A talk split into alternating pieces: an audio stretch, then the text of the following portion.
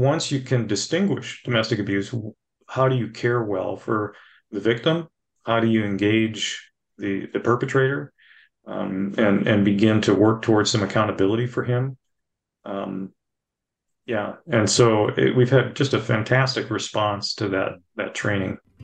Welcome to the Eden podcast, where we true the verse of Genesis 3:16, and we discover that God didn't curse Eve or Adam or limit woman in any way.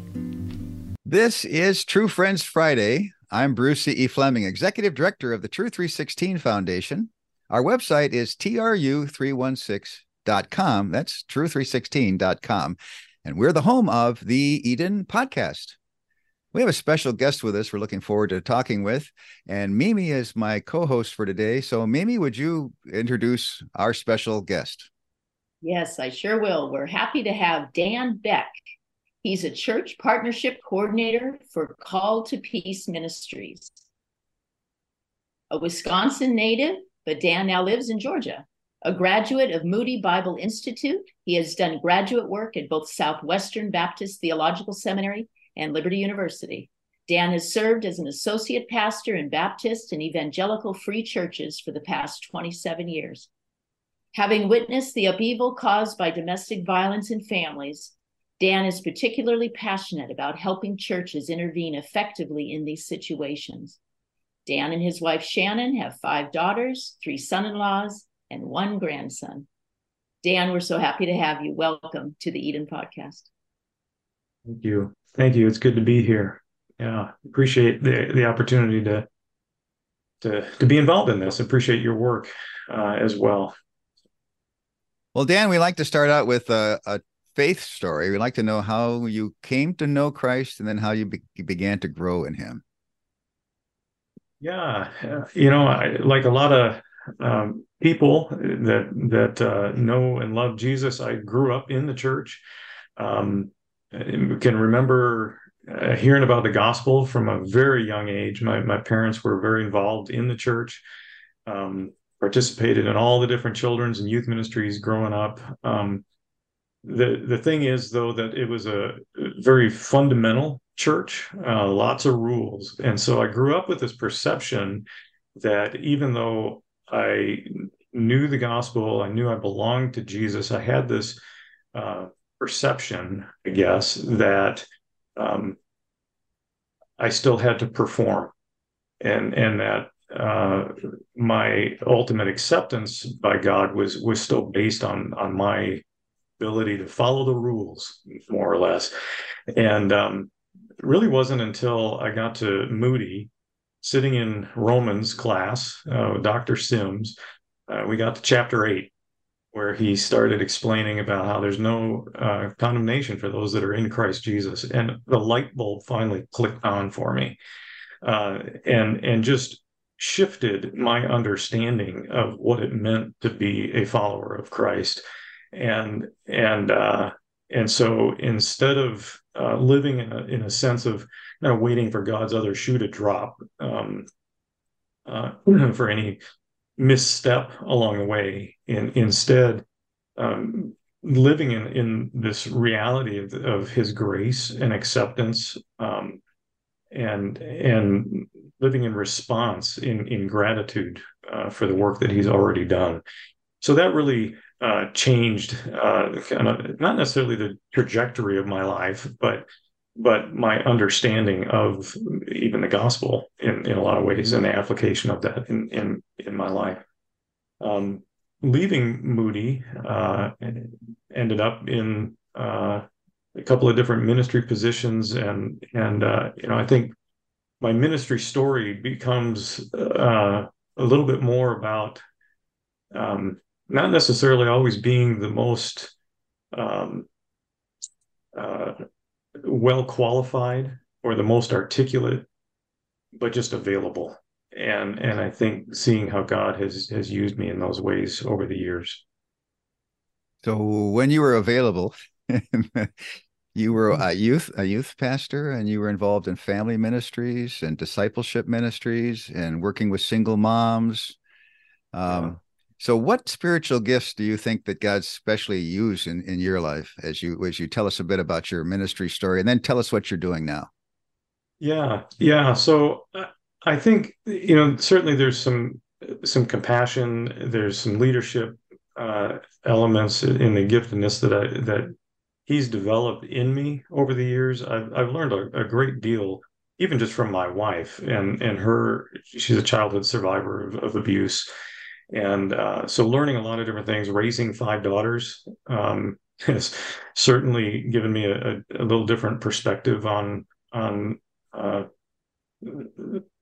ministering to to women in particular um, and helping me see the world a little bit differently through through their eyes um, you know I, I look back and it's interesting to see how god prepares and equips you for things that you don't really even know are, are coming down the pike. Uh, you know, I think back even even as early as my childhood, growing up in my neighborhood. You know, there were there were boys in the neighborhood, but they were all significantly older or significantly younger. Every kid my age was a girl, and and so God has just kind of surrounded me with with women pretty much my entire life, and uh, perhaps that's given me a little different perspective on on some of the things that that I'm doing now. But but in my current role with the with Called to Peace, uh, you know, I serve as a church partnerships coordinator, but but our whole ministry is wrapped around advocating for victims of of domestic abuse, and um, you know, it's become a, a very personal thing for us uh, and for me. Um, the the last church that I, I served in, uh, we became aware of a of a situation involving domestic abuse, and and and that wasn't necessarily unusual. We, we, being in youth and family ministry, we we encountered abusive situations over the years, and and partly because of my wife's experience growing up, I'd learned quite a bit over the years, and I can you know I can remember changing locks on a on a house that a victim was fleeing to for safety, and some different different things just to kind of support uh, women over the years, opening our home to the the kids that were walking through those things.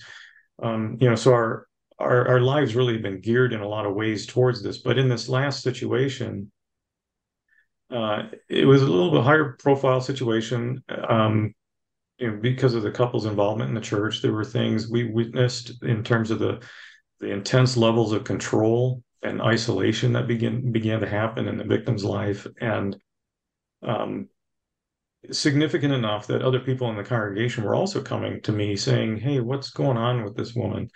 um, you know we're we're concerned about the things that we're seeing. And so i i felt it, it, had the potential to blow up badly in the church. And so i approached the leadership and, and invited Called to Peace into that situation. And unfortunately the, the church rejected the counsel and and began actually looking at me as just stirring up problems.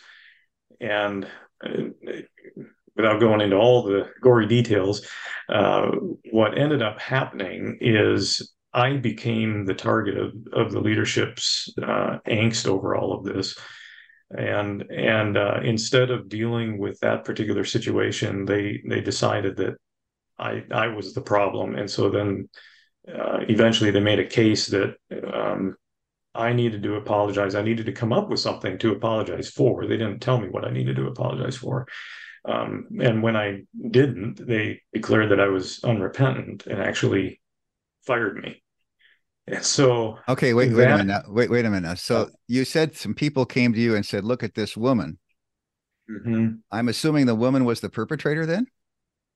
No, she was the victim. Actually, they okay. Seeing, yeah, right. So I, I really, seeing... I wasn't assuming she was, I, but I just thought, yes, oh, wait a minute, yes. wait a minute. The perpetrator was, so we should have been saying, look at this man. Yes. Yes, but they were what they were noticing and what they were coming to me for was concerns over changes that they were seeing in the victim. Sure. Uh, and concerning things that that were you know where she was becoming isolated. They were noticing even differences in in how she related to people. Um, so she was she know. was being she was being hurt. She needed help. Mm-hmm. You yes. tried to help her, and yes. you became so. Well, someday I'll talk to you about that. I want to know what happened to that that poor woman in that church. But there's a lot of cases like that out there, aren't there? So yes. So it turns out that I got talking to Joy Forrest a while back, who founded Called to Peace Ministries, and she said, I I tried to talk to the churches and they wouldn't listen to me because mm-hmm. I'm a woman. And therefore yes. I decided I'm going to recruit a man to talk to these churches and maybe they'll listen to him. So that's I think how you got on board and how's that working out? You know, it's it's interesting because a few months after I was let go from that church, you know, being being let go like that is is kind of a in a sense a career ender. And and uh, it's hard to find another church that, that you can go to. So we we uh, kind of took a step back and we were just trying to figure out what our next steps were going to be. And joy called up joy and and the, the rest of the team that Called to Peace had walked with us quite closely through that and were a tremendous support and so joy joy called up and said dan how are you doing and i, I said well i think i'm doing all right she goes do you want to come on staff 10 hours a week and i, I said well um, I, I, said, well, if you give me some easy churches to work with, I, I think I could do that. But if, if, they become obstinate, I, I don't know how I'm going to handle that. And um, and so they they eased me in, and uh, I was I was able to you know walk alongside. There were two other um, guys serving in the church partnership program. Uh, one is a volunteer, one on staff, and and um, both pastors and and they were great it just kind of shepherded me shepherding me into this role and um and and so that eventually over time led into uh, a little bit you know a few more hours and now i'm full-time. I've been full-time with them for a couple of years. And and um and we have a volunteer team of liaisons that's numbering around 20 22 uh, individuals both men, men and women uh, from all different walks of life. Some pastors some counselors uh, some just professionals uh, that uh, um, have a real heart for this. Um, we have uh, a number of the women that that are also survivors themselves that have a real passion for the church to see this and so you know we interact with with pastors at this point all over the world um, that that we consult with uh, we do training uh, we we just really want to walk with churches through this, but you know, historically, the church has not really understood the dynamics. And it, while there are some church leaders that are malicious, uh, most of most of the time we find that it they're just uninformed. They just so don't understand the dynamics. If they're uninformed and somebody comes to them and says, "I, you know, there's a problem," and as a victim, sometimes they're not, they can't be very articulate. You know, they are a victim. They right. they can't explain themselves Correct. So there's a program where you actually go into you you ask the church to to listen. You go in and you you see them for what a four hour workshop. And and what's that what's that mm-hmm. service called? How's that working?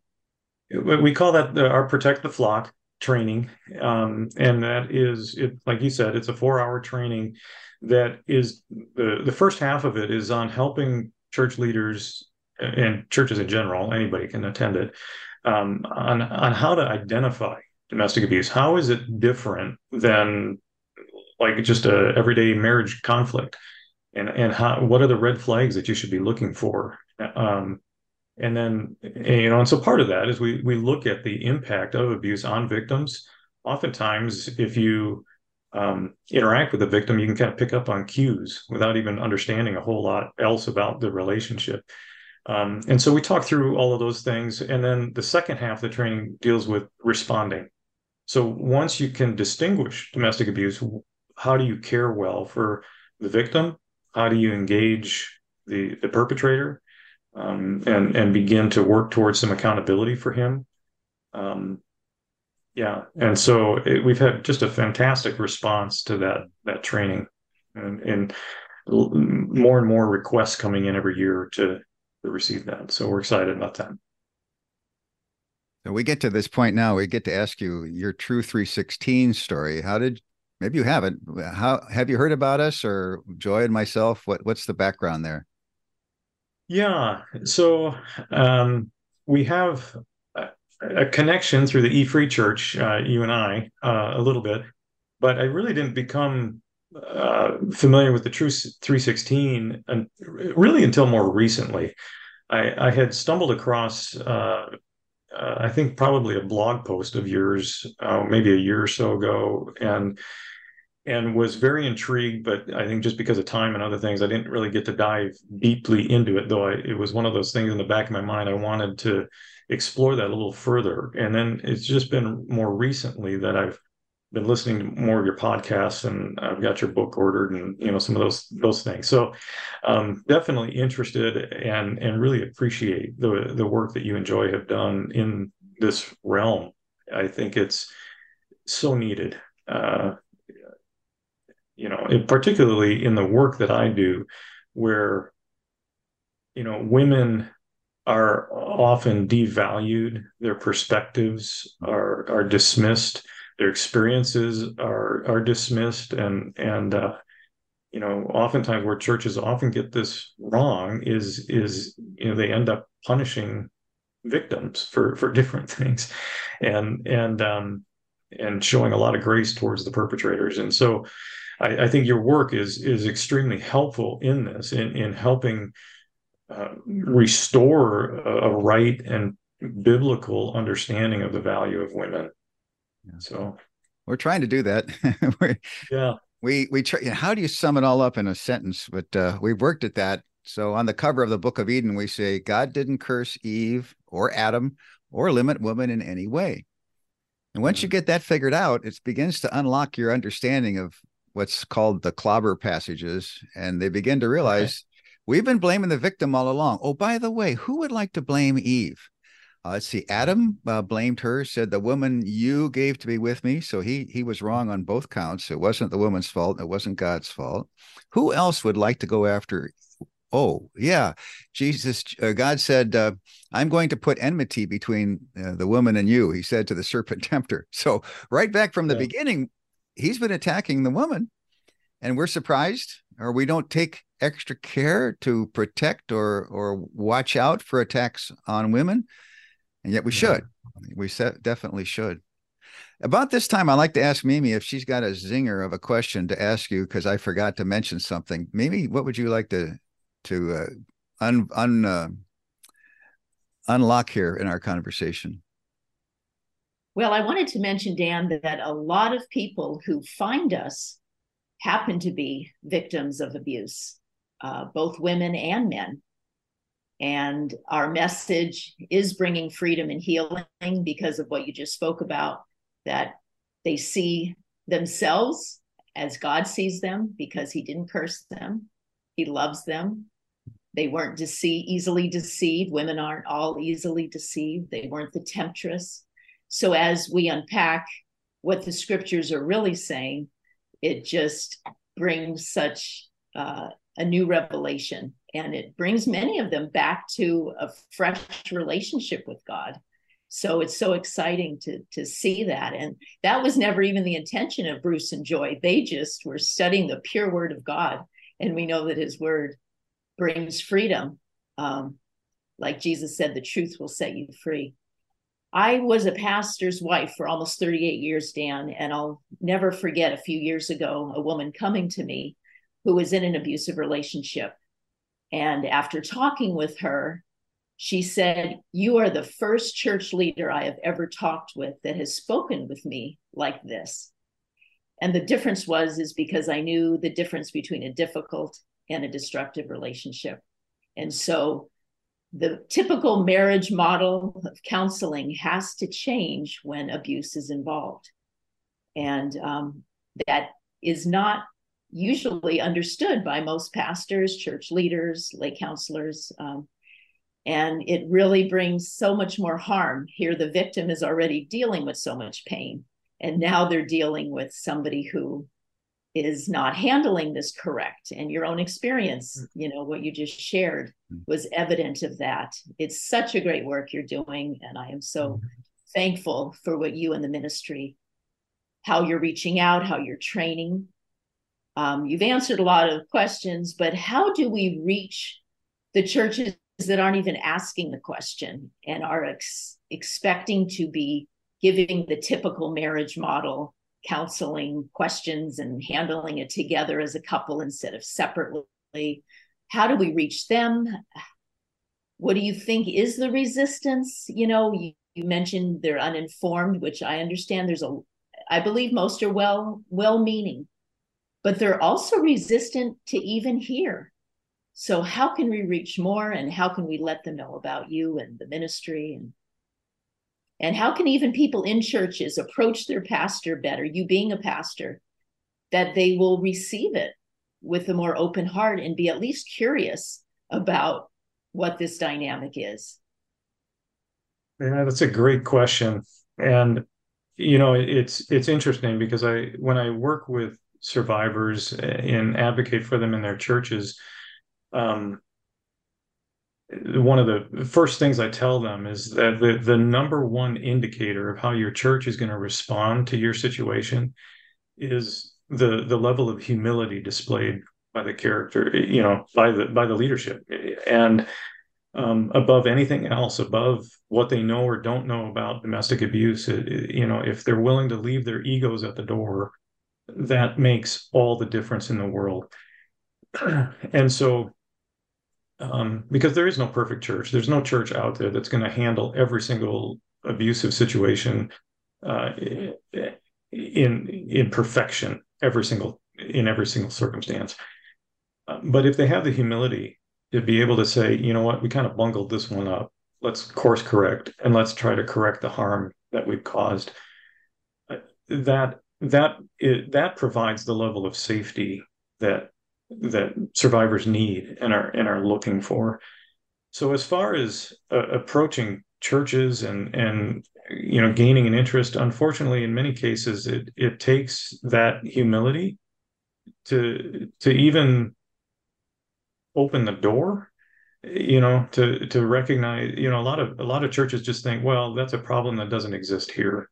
It you know it's like certainly it's a it's a big problem. It's an egregious thing. We need to deal with it. But but they they don't recognize what's going on and the prevalence in their own congregations even.